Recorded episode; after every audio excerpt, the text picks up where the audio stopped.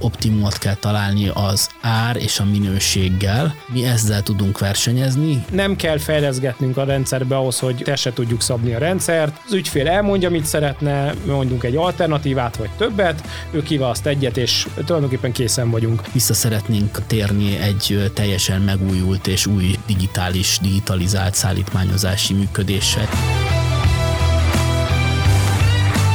Ez itt a Paritás Podcast. Innovációk, trendek, újdonságok a logisztika és a supply chain világából. Ugyanakkor a Flow-val dolgozik, mint az a szegmens, amit képvisel. Csak úgy árad belőle a szakmai szeretet, hivatásként tekint rá és fejleszteni akarja. Mai célkeresztünkben a logisztika és Kovács Marcel.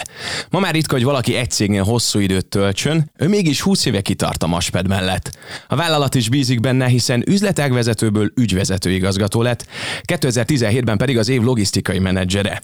A mai podcast epizódban az általuk bevezetett GLEPS időkapurendszerről, a MASPED digitalizációs múltjáról és jövőjéről beszélgetünk, valamint választ kapunk a logisztikai szektor kihívásaira is. Miért egyre fontosabb az adatok jó feldolgozása, a rendszerek összekötése, a kockásfüzetés és az Excel lecserélése, a hatékonyság és az optimalizáció?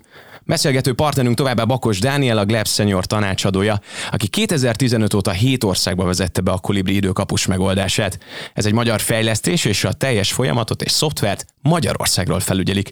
Én üdvözöllek téged, kedves podcast hallgató, Juhász Bálint vagyok, illetve üdvözlöm a vendégeket, titeket, sziasztok a Paritás Podcastben. Szervusz! Szia! Hát akkor kezdem Marcellel, a Maspet honnan indult a digitalizáció terén, beszéljünk erről, mert hogy nem most történt ez, hanem már a 2000-es évek elején, rögtön azután, hogy oda kerültél.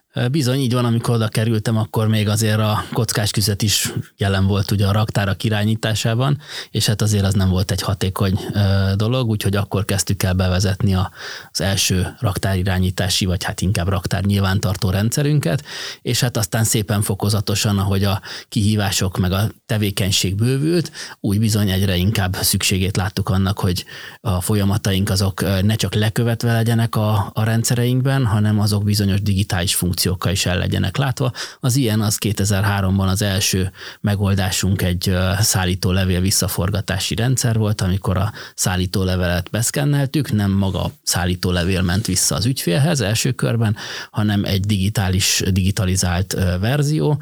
Ugye itt az nagyon fontos volt, hogy elértük azt, hogy maga a szállító levélnek az azonosító száma, ami vonalkódosan megjelent a bizonylaton, ez volt tulajdonképpen a fájnak is az azonosítója, a szkennelt fájnak is az azonosítója, azonosítója, és így egy vállalatirányítási rendszerben, mondjuk egy SAP-ban nagyon könnyen be lehetett importálni, és ezzel négy-öt napokat lehetett megtakarítani itt közép-európai viszonylatokban a szállítólevel visszaforgatásban, ami aztán persze cashflow-ban jött vissza, hiszen sokkal korábban lehetett elkezdeni számlázni a teljesítményt. És 2003-ról beszélünk Igen, még mindig. 2003-ról beszélünk, így van, aztán ezeknek voltak további lépései.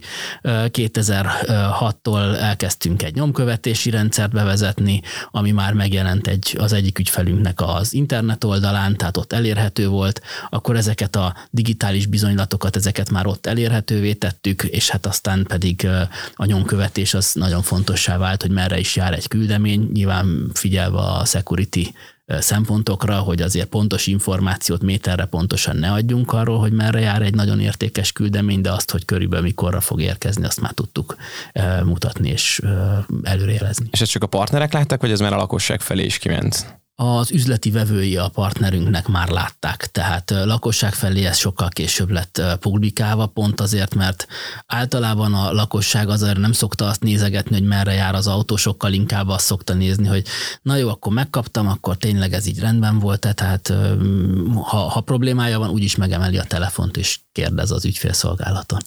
Ugye 2006 volt ez, amikor ebben a mobil távközlési iparban ezt a nyomkövetést bevezettétek, Igen. és még mindig azt mondom, hogy 2021-ben vannak olyan kisebb cégek a KKV szektorban, akik még nem használják, ezt pedig használhatnák, hanem tényleg ott dolgoznak az emberek, és manuális munka zajlik. Ez azért jelentős beelőzés a piacra. Ezt ki tudtátok használni, vagy volt belőle plusz? Bizonyos tekintetben igen ki tudtuk használni, hiszen ennek nyomán ott a 2008-as válságot követően nagyon sok olyan telekommunikációs, híradástechnikai, távközlési cég lett a partnerünk, jövedéki cégek lettek a partnereink, akik akik igényelték ezt a fajta informatikai támogatott működést. Nyilván volt egy olyan szegmens, aki ezt nem értette, nem tudott vele mit kezdeni, ott ezekkel nem nagyon foglalkoztunk, de a többség az, az ennek örült, és ennek nyomán nyilván fel tudtuk ezt üzletfejlesztésre használni.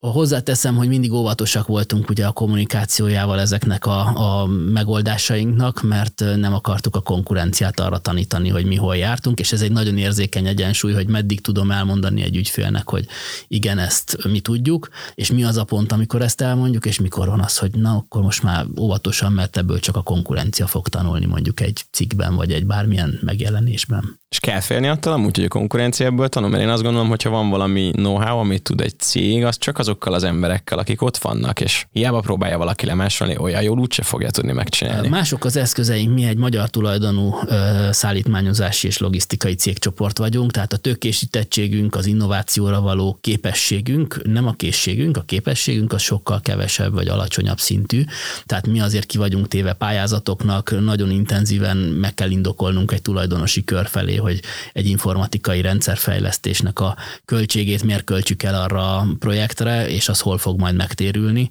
Tehát az, hogy valamit látunk a piacon, és azt a tendenciát azt elfejezzük követni, ez nálunk önmagában nem működik, hanem bizony mögé kemény matekot le kell tenni, hogy mi az, ami indokolja ezt a beruházást. 2010-ben mi indokolta a raktár irányítás cseréjét? Az egy érdekes helyzet volt, mert eljutottunk odáig, hogy a saját fejlesztésű Oracle alapú egyébként nagyon jól működő rendszerünk nem rendelkezett controlling funkciókkal, és egyre inkább előjött az, hogy oké, okay, de egy tenderen meg kell tudni mondani forint fillére, hogy mi az utolsó árunk, meg kell tudni mondani egy raktárosnak, hogy mi volt az aznapi teljesítménye. Tudnunk kell azt, hogy, hogy egy költség az hány részre oszlik el, mert különben túlárazunk vagy alulárazunk egy szolgáltatást, tehát a controlling funkciók, a management funkciók nagyon hiányoztak, és hát ugye saját magunk fejlesztettük az előző rendszert, ami ugye a korlátját is jelentette, hiszen az volt benne, ami a mi fejünkben benne volt. Mi meg szerettünk volna valami olyat, ami, ami már többet tud, mint amit mi mondjuk hozzárakunk, akár igényszinten, akár a funkcionalitásában, úgyhogy ezért döntöttünk amellett, hogy bevezetünk egy új rendszert. Aztán persze ennek pont az előbb indokolt, vagy előbb említett ilyen költségvetési korlátjai, ezek, ezek aztán ezt elhúzták, és végül 18-ban lett ez elkezdve ez a bevezetés. Addig pedig megpróbáltuk túlélni és kihúzni manuális eszközökkel, például az Excel-lel és mindenféle egyéb ilyen analitikai eszközökkel. Tehát azt mondod, hogy a logisztikai szektor az egy ilyen nehezen változó, vagy nehezen lehet átnyomni így a, a fejlesztéseket, változásokat? Sok esetben én azt látom, igen, hogy nem vagyunk elég nyitottak a változásra, vagy hát a logisztikai szektor nem nyitott a változásra, ugyanis mindenki úgy van vele, hogy amíg valami jól működik, azzal azt ne piszkáljuk, és ne foglalkozzunk vele, majd akkor, hogyha valami baj lesz, akkor majd elkezdünk vele foglalkozni, na ez nem megy, tehát, hogy, hogy vagy csak egy ideig, óráig működik, mert nem szabad, hogy csak a, a rendkívüli események legyenek azok, amik az innovációt erőre mozdítják, hanem bizony én azt gondolom, hogy minden évben kell tudni valamit fejlődni, akár üzletileg, akár működésileg, a szervezetileg, mindenféle módon. Engedd meg, hogy kérdezzek egy személyeset, hogy ugye mondtam a bevezetőben, hogy már 20 éve, már több mint 20 éve vagy a Maspednél, hogy mi az a dolog, ami ott tart téged, hogy miért szeretsz ott dolgozni, meg miért szereted ezt a szektort? Mhm.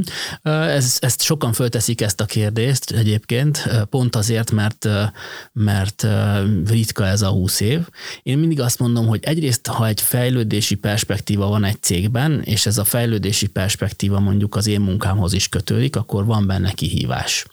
Tehát van mindig valami olyan, amire előre tudunk nézni, egy cél, ahova haladunk, és amit, amit mondjuk úgy, hogy el lehet érni. Különösen jó ez mondjuk, hogyha az ember nem egy multinál dolgozik, ahol nagyon le van szabályozva az, hogy meddig terjed az ő asztala, főleg, hogyha ugye megpróbál átnyúkálni másnak az asztalára, ott rácsapnak a kezére.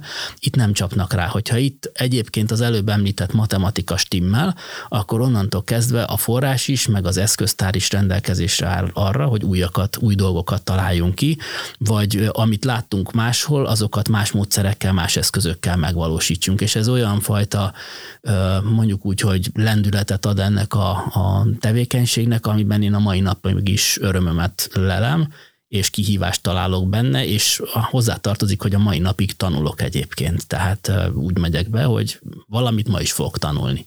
Az emberekről, az üzleti folyamatokról, magáról a logisztikáról, szóval nagyon sok mindenről lehet ebben tanulni. Én még csak annyit szerettem volna a Marcez hozzákötni, amikor mondta, hogy jól működik a, a folyamat. Én néha azt veszem észre, hogy nem jól működik, egyáltalán működik a folyamat, akkor azt inkább meg ne bolygassuk. Tök mindegy, hogy hogyan, mert oda mész és megmutatod, hogy igen, ez tudna sokkal jobban is működni, mindegy, ne nyúljunk hozzá, ez így működik, ahogy van, uh, jó ez, ahogy van, és ezt kell igazából feloldani egy nagyon sok cégben, hogy akkor csináljunk egy jól működő folyamatot, ne, csak valamit, ami valahogy elműködik évek óta. A tréningnek lehet itt szerintetek egy kicsit így ilyen parája, hogy akkor foglalkozni kéne az emberekkel, vagy betanítani őket, hogyha valami baj történik, tudjanak rá reagálni, vagy, vagy mi az, ami ezt indukálja? Hogy ez, ez inkább kockázat. Aha. Tehát kockázat. az a kockázat, hogy annak az árunak ki kell mennie. Tegnap kiment, ha ugyanúgy csinálom, akkor vélhetőleg ma is kimegy, abból nagy baj nincsen. De hogyha elkezdem máshogy csinálni, akkor egy olyan kockázatot hozok be, hogy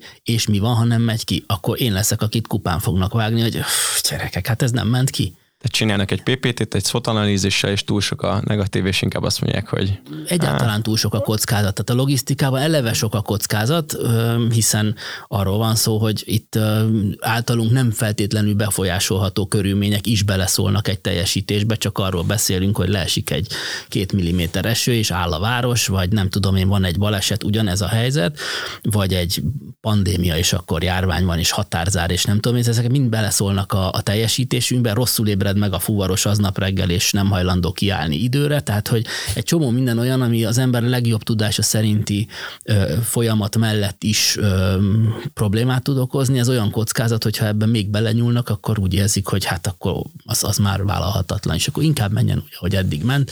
És hát aztán vannak helyzetek, amikor jön a kihívás, és ilyen mondjuk ez a járványhelyzet, amikor egyszerűen nem az van, hogy vissza lehet menni, vagy máshogy lehet csinálni, hanem egyszerűen egy helyzet van, és abban meg kell tanulni élni. Fogunk beszélni a pandémiáról, de ugorjunk vissza 2012-be, ott is kaptatok elég helyzetet, amit meg kellett oldani, és tök jól oldottátok meg.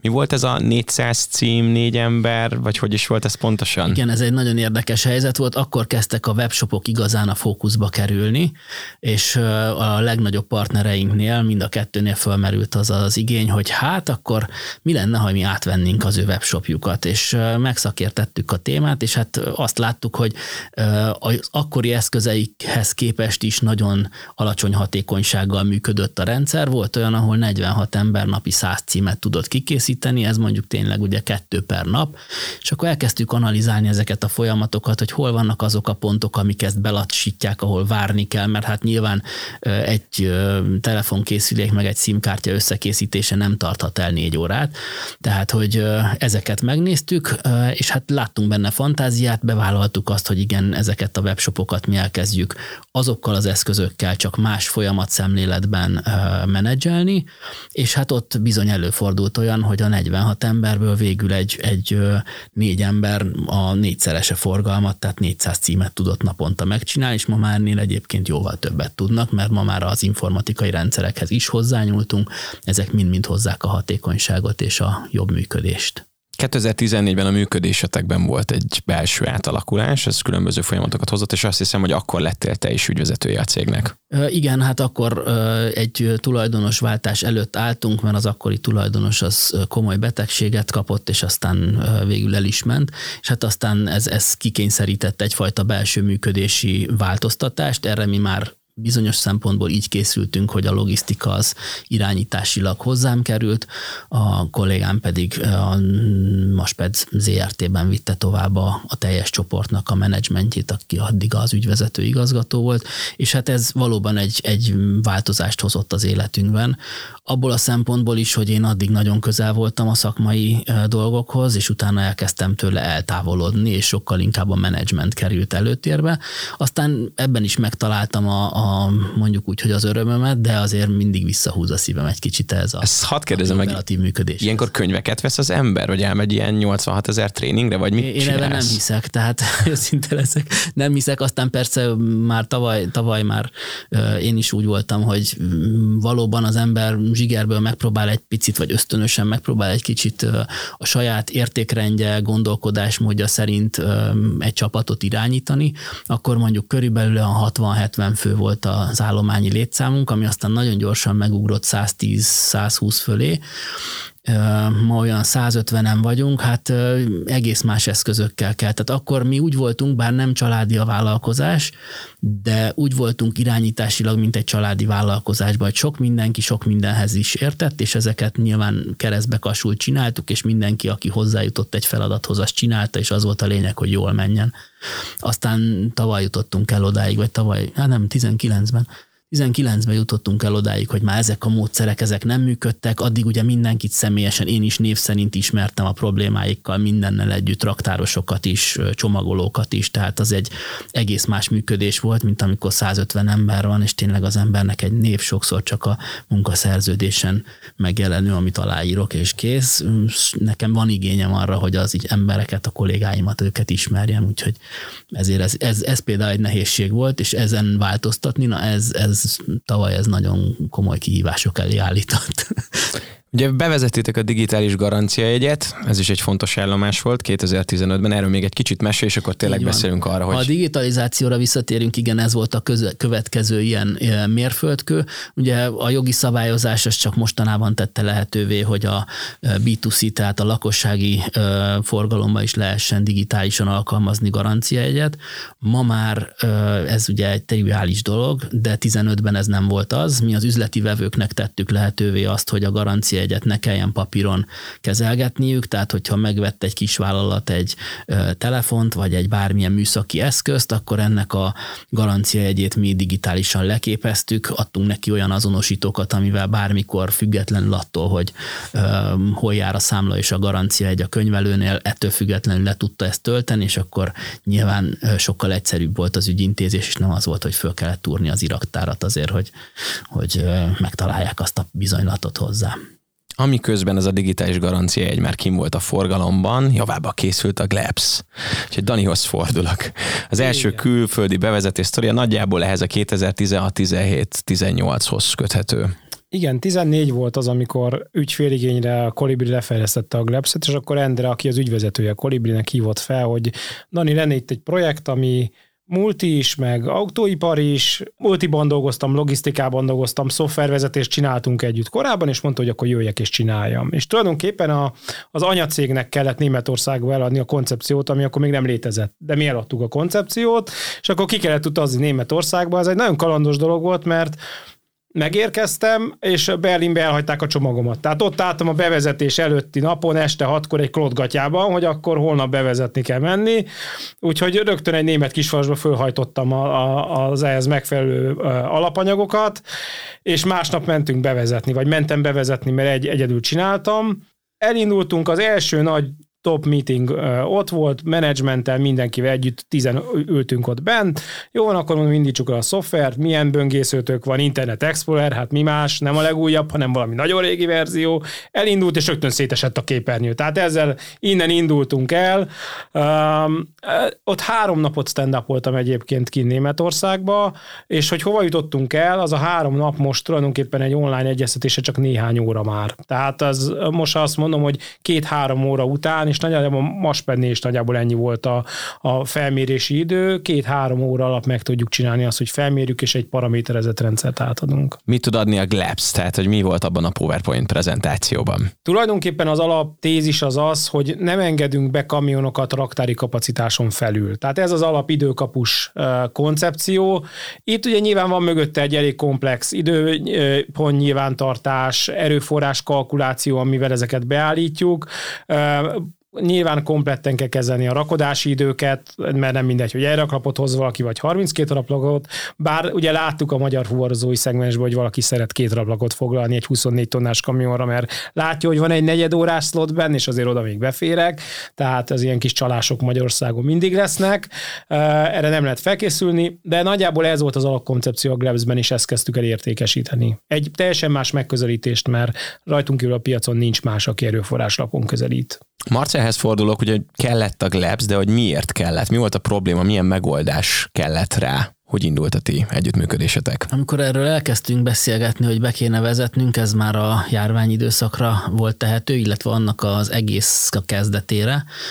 Az volt a feltételezésünk, hogyha ha adott esetben a járvány miatt komplet műszakok esnek ki, nekünk akkor is fönn kell tartanunk a működést, és még hangsúlyosabbá fog válni az, hogy mi az a terhelés, amit egy raktár el tud viselni, és ha már van terhelés, akkor hogyan tudjuk ezt elosztani szépen a nap folyamán, hogy ne csúcsok legyenek, ne hőzöngő sofőrök legyenek, akik várakoznak, és nem tudják, hogy mikor fognak jönni-menni.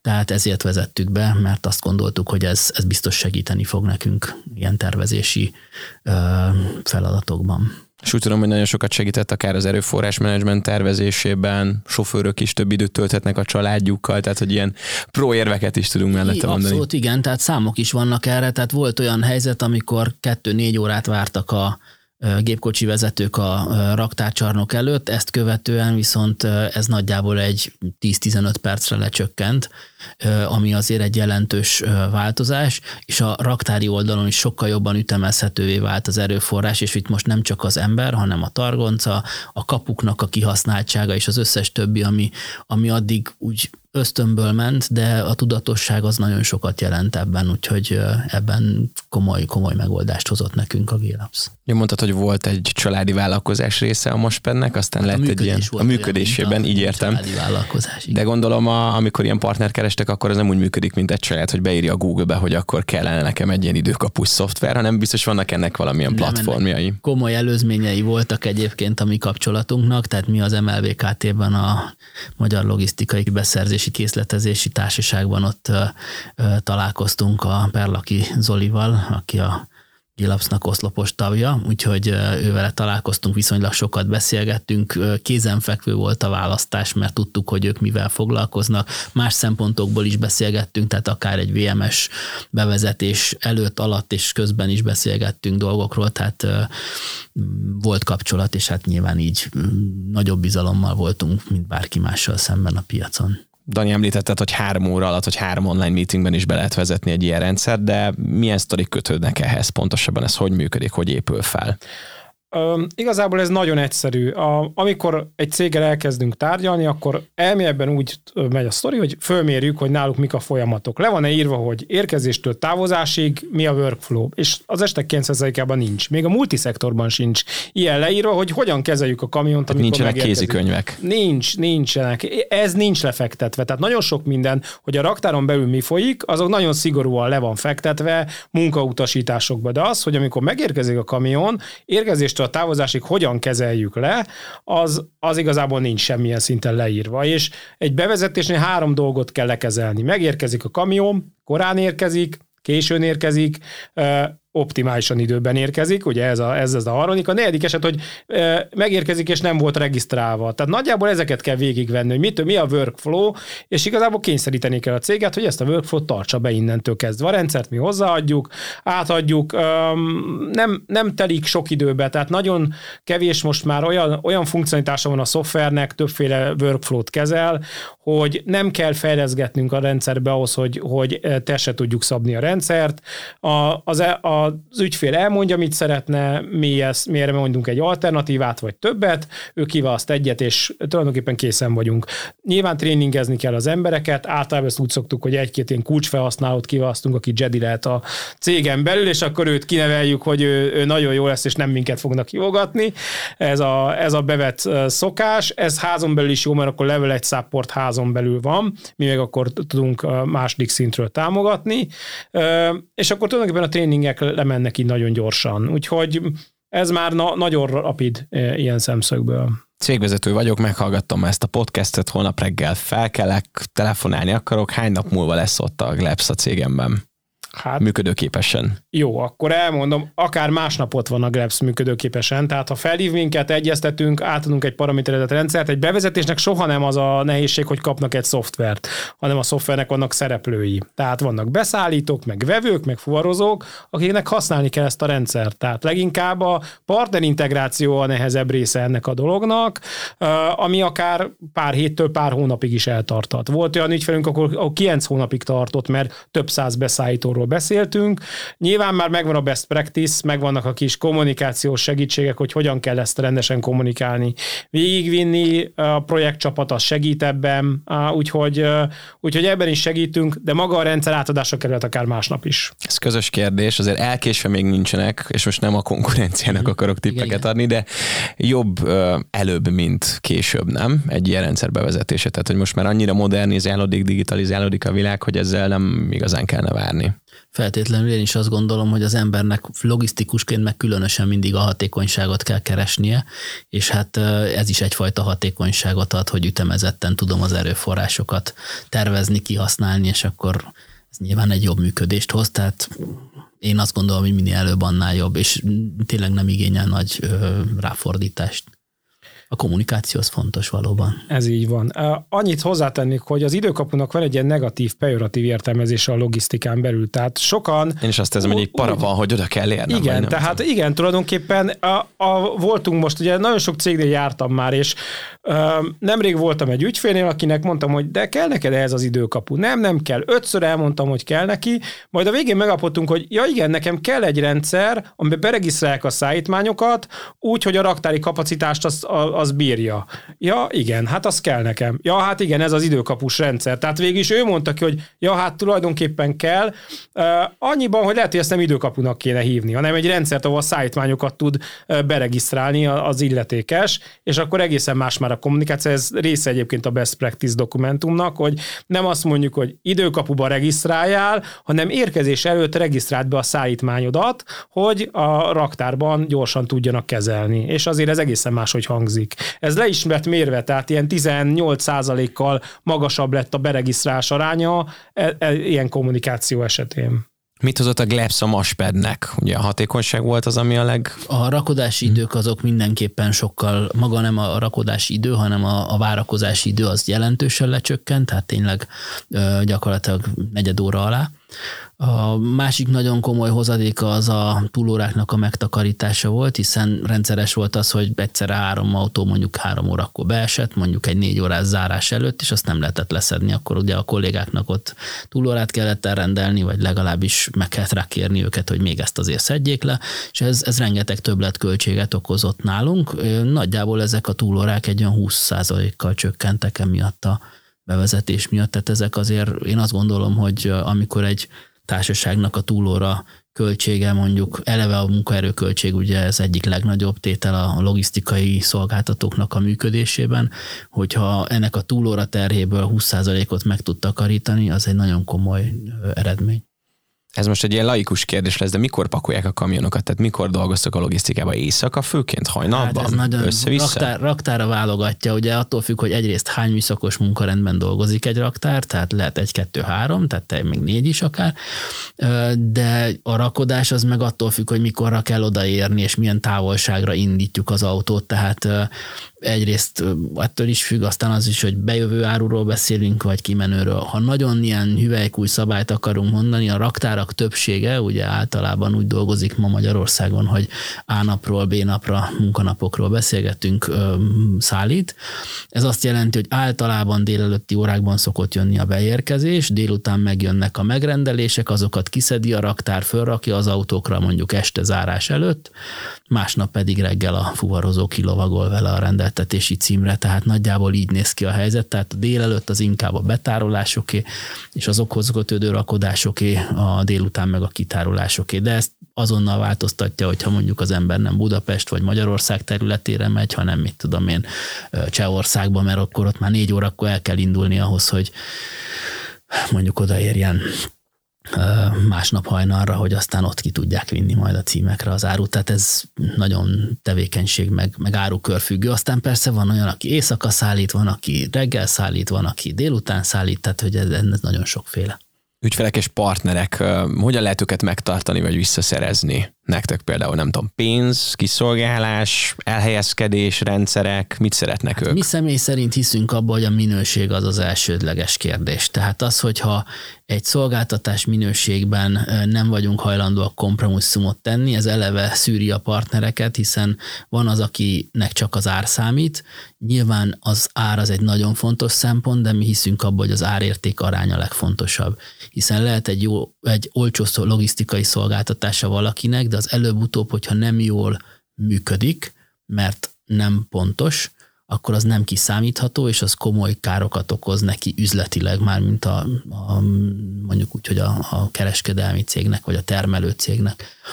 Ezért mi hiszünk abban, hogy egy ideális optimumot kell találni az ár és a minőséggel, mi ezzel tudunk versenyezni. Ez, ebben egyébként benne van az is, hogy az üzletek azok ember és ember között köttetnek, tehát a személyes motivációkat, azokat nagyon érdemes föltárni ezekben a dolgokban. Például ezeket az aggodalmakat, hogy jaj, csak nem mozgassuk, ne változtassunk rajta, mert ez így most működik, és akkor meg kell próbálni egy üzletszerzési folyamatban bemutatni azt, hogy és meggyőzni a partnert arról, hogy hogyan lehet ezt jól csinálni, és hogyan lehet ezt jobban csinálni, mint ahogy ő csinálja, és hogyan lehet a kockázatokat mondjuk kiküszöbölni, vagy minimalizálni. Úgyhogy mi olyan nagyon sok ügyfelet nem vesztettünk az elmúlt húsz évben, sőt inkább mondjuk úgy, hogy folyamatosan fejlődünk ebben a kérdésben.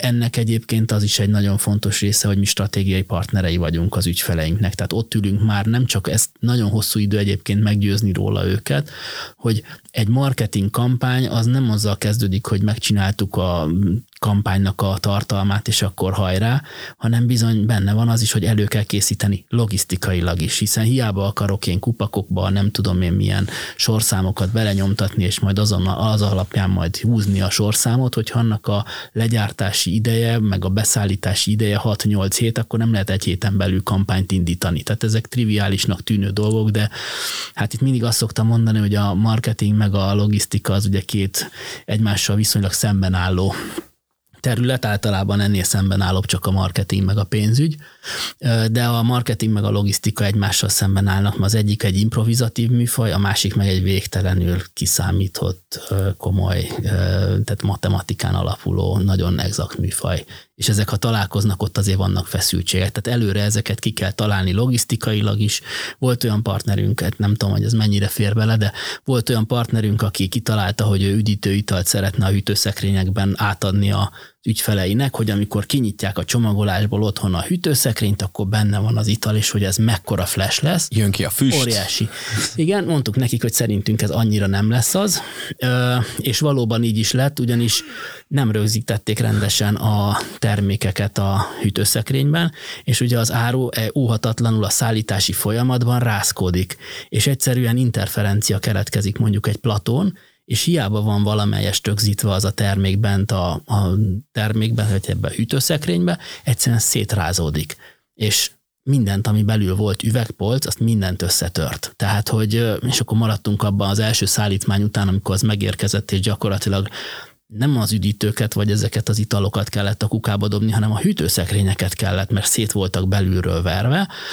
Tehát akkor mondtuk, hogy akkor szerintünk ezt külön kéne adni a termékhez hozzá ezt az italt, és inkább tegye be a, part, a bevő, mert különben nem lesz, nem lesz jó.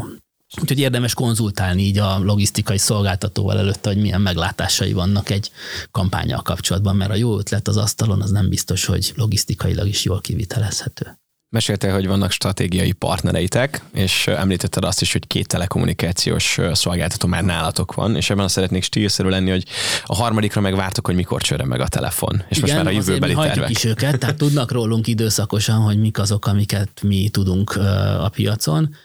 Igen, mi szívesen várjuk a harmadik szolgáltatót is, sőt, ha esetleg majd lesz negyedik, az, az elől sem szaladunk el. És a jövedéki termékek körében is igazából kiemelkedően teljesítetek, mert hogy két nagy szereplőn kívül mindenki más nagyjából nálatok van. Igen, hát mi próbáltunk ugye, mint közepes méretű magyar logisztikai szolgáltató, próbáltunk olyan területeket találni a, a piacon, amikben ö, nagyon jó szolgáltatás minőség az elvárt az ügyfél oldalon. Ugyanakkor egy olyan szegmens, amit mondjuk a nagyok nem biztos, hogy szívesen kezelnek, mert túl sok a specialitás benne, és ugye egy mobil távközlés az kifejezetten egy adatvezérelt működés, a jövedéki termékek meg hát olyan hatósági kontroll van rajta, hogy ember legyen a talpán, aki ezt mondjuk tudja hozni éveken keresztül hiba nélkül, és hát úgy szoktam fogalmazni, hogy nálunk ugye a jövedéki termékeknél a pénzügyőrök ugye heti négy alkalommal jönnek ellenőrizni körülbelül, és két dolog miatt jönnek, egy, mert jó a kávé, kettő, meg ha hiba van, akkor kifizetjük a bírságot, tehát körülbelül ez a, ez a motivációjuk, úgyhogy, és jönnek is, hogyha kell. Ha már jövő, akkor itt vannak a robotok, elveszik az emberek munkáját. Nem, nem veszik el az emberek munkáját, ezt tudjuk, de hogy mert van olyan magyar cég, aki például a logisztikai raktárában használ robotokat, úgy tudom. Nálatok mi a helyzet van, ezzel? Így van, hát ez, ez egyre inkább érkezik ez a robotizálás, automatizálás történet. Igen, legutoljára 60-ban jártunk egy ilyen raktárban, ahol a teljes komissiózási folyamatot robotok látják el automatikusan, és az emberek tulajdonképpen a vég összeszerelést vagy összekészítést készítik, de hozni, vinni az árut, tehát azt, ami a árukiszedésnek a úgymond sétálgatás része, na azt teljesen kikapcsolja a rendszer, úgyhogy nagyon nagy hatékonysággal lehet dolgozni. Nálunk a volumenek még nem olyan nagyok, hogy ezt érdemes lenne önmagában egy-egy projektünkre bevezetni. Mi azon gondolkozunk, hogy ezt hogyan lehet, mert azt a készségünket kell megtalálnunk majd, hogy egy ilyen projektet azt tudjunk vezetni, és tudjuk a tapasztalatait, és amikor jön egy komoly nagy igény, akkor már ne az legyen, hogy a nulláról indulunk. Úgyhogy ebben komoly gondolataink és fejlesztési elképzeléseink vannak. Nyilván megint visszakanyarodunk a tulajdonosi kérdéshez, hogy nekünk meg kell tudni győznünk matematikailag is ugye a tulajdonost, hogy ez neki érdeke, hogy, hogy ebbe investáljon, és hát ez a megtérülés az egy nagyon fontos sarokkő és irányadó. Három dolog azért már megvan, vagy három irány, ami nagyjából fix a jövőbeni tervek közül. Ebben segíts nekünk, hogy milyen rendszereket terveztek bevezetni. Hát már ugye van egy olyan rendszerünk, amit egy kereslettervező rendszer, amit alkalmazunk. Ezt 2018-19-ben fejlesztettük ki egy kutatásfejlesztés kapcsán, és hát ez például egy zászlós hajónk.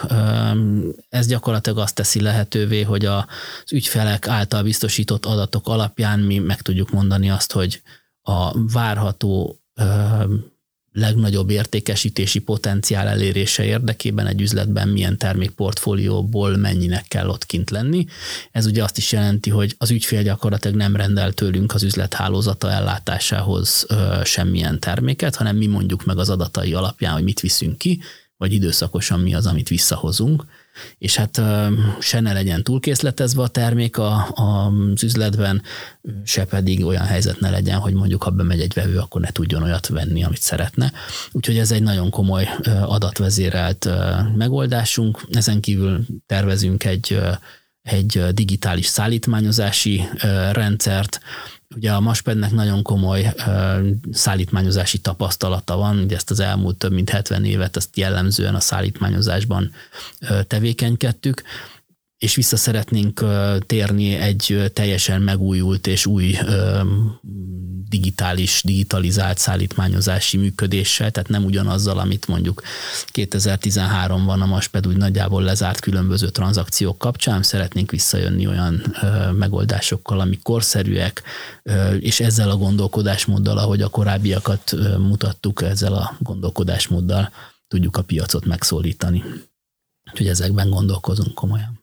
És az adatvezéreltség fejlesztése, mint belső folyamat, azt hiszem ez is így igen, szóba került. Hát ez, igen, ez nem ügyféloldali történet, hanem sokkal inkább házon belüli. Tehát ahogy említettem, a controlling az egyre hangsúlyosabbá válik a logisztikai cégeknek a működésében, és itt egy business intelligence rendszert vezetünk be, már elkezdődött a bevezetése. Ez azt fogja lehetővé tenni, hogy a pénzügyi és a naturáliákban megjelenő logisztikai adatok összevezethetők legyenek, és sokkal hatékonyabb legyen a kontrollingünk, transzparensebb legyen az árazásunk, és még gyorsabban tudjunk reagálni adott esetben piaci kihívásokra. Ez házon belüli történet, de egyébként tud lenni ennek egy olyan része, amikor a transzparenciát kifele is növeli, hiszen KPI riportolás és egyéb vonatkozásokat szintén ki lehet ebbe az irányba terjeszteni. Nekem itt felselik az öntanuló algoritmus, illetve a mesterséges intelligencia ezekben a igen, hát a,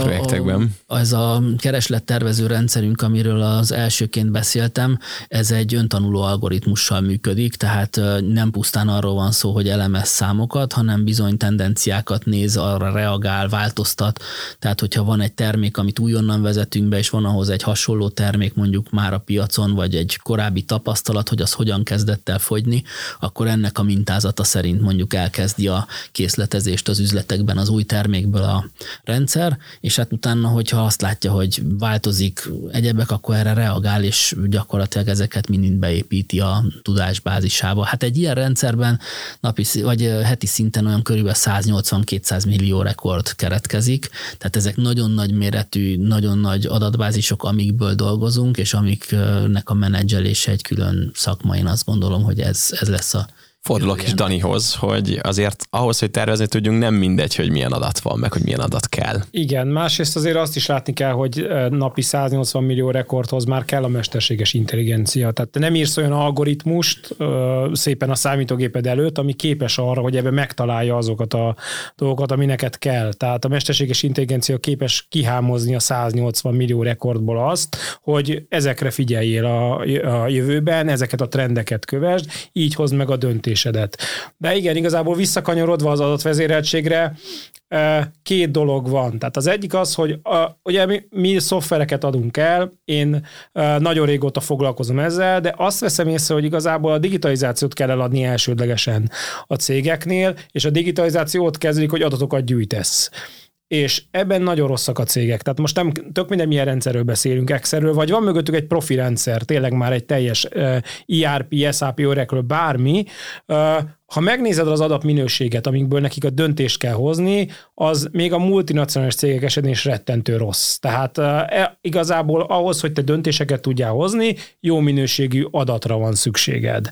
És, és ez az, amit elő kell állítsál elsődlegesen a digitalizáció részeként. A másik dolog meg az Excel az mindig előkerül a logisztikában, ez nem véletlen, a szoftveres cégek többsége Excel-el versenyez. Tehát, hogy nem is a konkurenciával, hanem valami helyben összetákolt, Pista megírta tíz éve, most már bottal nem nyúlunk hozzá, Excel-el kell versenyezni, mert az, az adott célfunkciónak megfelel, de már senki nem nyúl hozzá. Tehát ez a, ez a lényege, hogy nekünk az Excel-t kell legyőzni elsődlegesen sok esetben nem is értenek hozzá, hogy hogyan nem. kéne módosítani rajta, miközben egyébként a logisztikai folyamatok meg meggyőződésem szerint változnak folyamatosan. Tehát, hogy időről időre ezeket felül kellene vizsgálni, bármilyen rendszerről is beszél az ember, tehát akár egy nagygépes adattároló vagy adatbányászós rendszerről beszél, uh-huh. akár egy Excelről, de ezeket felül kell vizsgálni, ma folyamatok változnak, és például egy ilyen ö, helyzetben, mint amiben mondjuk másfél éve vagyunk, ö, ebben alapvető, hogy az ember átgondolja, hogy az a működés, ahogy eddig működtem, az jó-e,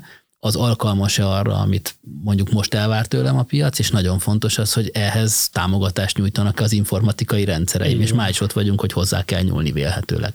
Így van. Dani, milyen fejlesztések várhatóak nálatok, hogyha a jövőről beszélünk?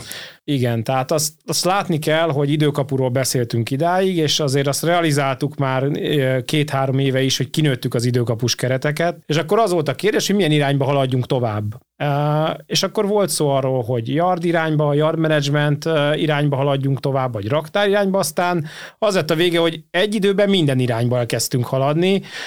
Tehát amit tulajdonképpen most elérhető már a portfólióban, az az, hogy van egy terminálunk, ami egy érintésmentes érkeztetést biztosít, ugye megérkezik a kamionsofőr, megszűnik ez a ez az activity session a portásokkal, hogy akkor egy nyelvet beszéljünk. Megérkezik a kamionsofőr, ő nem jelentkezik, ő más oldal megy a terminálhoz, megcsinálja a becsekkolást, ezt már a raktár látja, és a raktár el fogja dönteni, hogy akkor behívja el vagy sem. A másik oldala, ugye, amit már mondtam a raktári irányba, azt látjuk, hogy nagyon sok cég rendelkezik raktári rendszerrel, de papírokból dolgoznak. És erre fejlesztettünk ki mi egy réteget, tehát adunk egy nagyon optimalizált, trendi, színes, jó használható felületet, ami össze van kötve a raktári rendszerrel, és ezt tableten, telefonon keresztül tudják használni a cégek.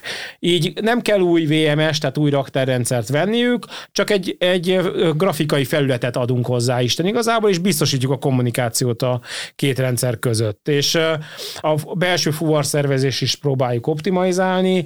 Uh, tulajdonképpen a fuvar igény leadását, hogy ez ne e-mailekbe kerüljön, meg Excelekbe kerüljön, ezre egy rendszert adunk, és egészen az igénytől az időpont foglalásig végigvisszük a, a folyamatot. Volt egy nagyon jó mondatotok még az előzetes beszélgetésben, hogy ugye sokan úgy hivatkoznak a mostani felállás, hogy ez egy rendkívüli helyzet. De hogy ez a helyzet, igen, hát ezt valóban, tehát a, igen, tehát rendkívülinek nem nevezhetünk egy olyan helyzetet, ami most már lassan két éve tart.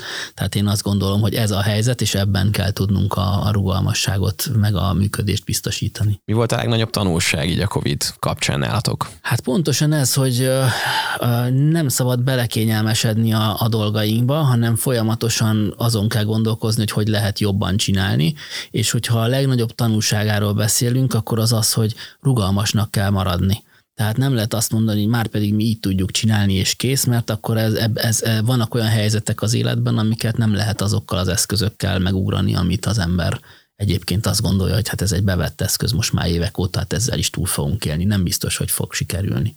Ez a legnagyobb tanulsága szerintem, hogy a rugalmasságot azt meg kell őrizni a logisztikai szolgáltatóknak mindenképpen, meg akik a logisztikában dolgoznak. Igen, és a logisztikai szektor is rugalmasabb lett. Azért azt lássuk be, olyan szinten szoftveresbe befogadó oldalról sokkal rugalmasabb lett. Tehát addig, ameddig elvárták, hogy személyes látogatás, személyes bevezetés, személyes minden is, onnantól kezdve átértünk arra, hogy online kezdtünk el kommunikálni, online kezdtünk el bevezetni, és ez már bevezet, bevet elfogadott eljárás tulajdonképpen az elmúlt két év alapján. Tehát senki nem lepődik meg, amikor azt mondjuk, hogy inkább online tartanám meg a demót, prezentációt, mondják, hogy rendben. Most van az utóbbi időszakban egy olyan megint, hogy megint várja, várják az embert, hogy akkor gyere inkább személyesen is találkozunk, de hát ez ki tudja, meddig tart, ugye, meddig meg nem mondják föntről, hogy stop van, és akkor megint nem mehetünk, megint visszatérünk ebbe a kerékvágásba. Hát az informatikai szolgáltató cégek most már akkor ebben lubickolhatnak majd a jövőben, mert egyre több innovációra, meg egyre több fejlődésre lesz szükség, és akkor a logisztika is nyitott. Én ezt olvastam ki ebből. Igen, a helyzet az, hogy ugye én vezetem a szoftveres tagozatot, hogy vezettem tavalyi évig, most már csak vezető helyettes vagyok, de lényegtelen az MLBKT-n belül, és ott azért sok szoftveres céggel beszélgetek, meg amúgy is sok kapcsolatom van a szoftveres piacon, és amikor elindult ez a pandémia, mintha mindannyian én agymosáson mentek volna át, a szó legrosszabb értelmébe, hogy oké, okay, akkor most az fog történni, hogy ráállunk az online marketingre, csináljuk a webinárokat, amiket az első időszakban a logisztika szívesen fogadott, aztán meg már halálra unt, tehát ezt azért lehetett látni, és ebből egy növekedést fogunk kihozni. Ez, ez volt az álláspont, és én azt mondtam, ha másfél éve kérdezze, azt mondtam, hogy ez képtelenség, nem lesz ebből mindenkinek növekedés, de Isten igazából lett. Tehát mindenki megtalálta ugye a, a, a szoftveres cégek is, és a logisztikai cégek is digitalizációra adták a fejüket, digitális folyamatokat akartak, digitális szerződés, digitális aláírás, érintésmentes, érintésmentes megoldás, igen. igen. Tehát, hogy ezeket szerették volna, és ebben senki más nem tudnak megtalálni, mint a szoftveres, szoftveres szakmát. Úgyhogy igazából azt gondolom, hogy ha ez a, ez a vonulat folytatódik, akkor igen, a szoftveres szakma lesz az egyik legnagyobb nyertese ennek a dolognak egy-egy üzenetet várok még nektek a jövőre, akár partnereknek, akár konkurenseknek, arról, amit most beszéltünk a mai podcastben. Kezdjük Marcellen. Én azt gondolom, hogy a legfontosabb üzenet a rugalmasságot nem szabad elveszíteni, sőt kifejezetten az innovációra kell a hangsúlyt fektetni, és ebben egy nagyon nagy nyitottságot kell a piaci szereplőknek mutatniuk, mert a logisztika előtt nagyon komoly fejlődési potenciál áll, és az a kérdés, hogy ezt hogyan tudjuk meglovagolni, akár ezt a digitális megoldásokkal, akár a robotizációval, akár a különböző automatizálásával a folyamatoknak.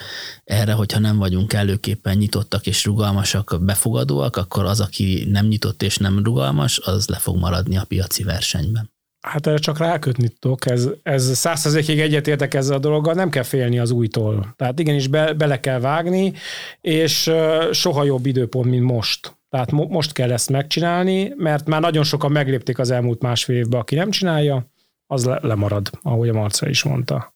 Kovács Marcell, a Masped ügyvezető igazgatója és Bakos Dániel, a Glebs senior tanácsadója volt a mai vendégem. Köszönöm, srácok, hogy itt voltatok és tanulhattunk ma tőletek. Köszönjük, Köszönjük szépen a beszélgetést. Szépen. A beszélgetés során többször is elhangzott a Magyar Logisztikai Beszerzési és Készletezési Társaság, az MLBKT neve. Az MLBKT idén szervezi a 29. szakmai kongresszusát, ahol megismerheted a logisztikai trendeket és innovációkat, valamint találkozhat szakemberekkel, többek között a beszélgető partnerekkel is. A háromnapos konferencián 600-nál is több résztvevő, legalább 30 kiállító és több mint 50 előadó várja a szakmai újdonságra éhes logisztikai szakembereket. De nem csak a tudásszerzésre, a kapcsolatépítésre is lehetőség van. Ne hagyd ki az év logisztikai eseményét, a regisztrációhoz pedig keresd fel a kongresszus.logistika.hu weboldalt. A Paritás Podcast pedig hamarosan újra jelentkezik egy újabb izgalmas logisztikai témával, valamint a hazai logisztikai piac egy újabb fontos szereplével. Tartsatok velünk a továbbiakban is a Spotify-on, az Apple Podcastben és a további podcast platformokon.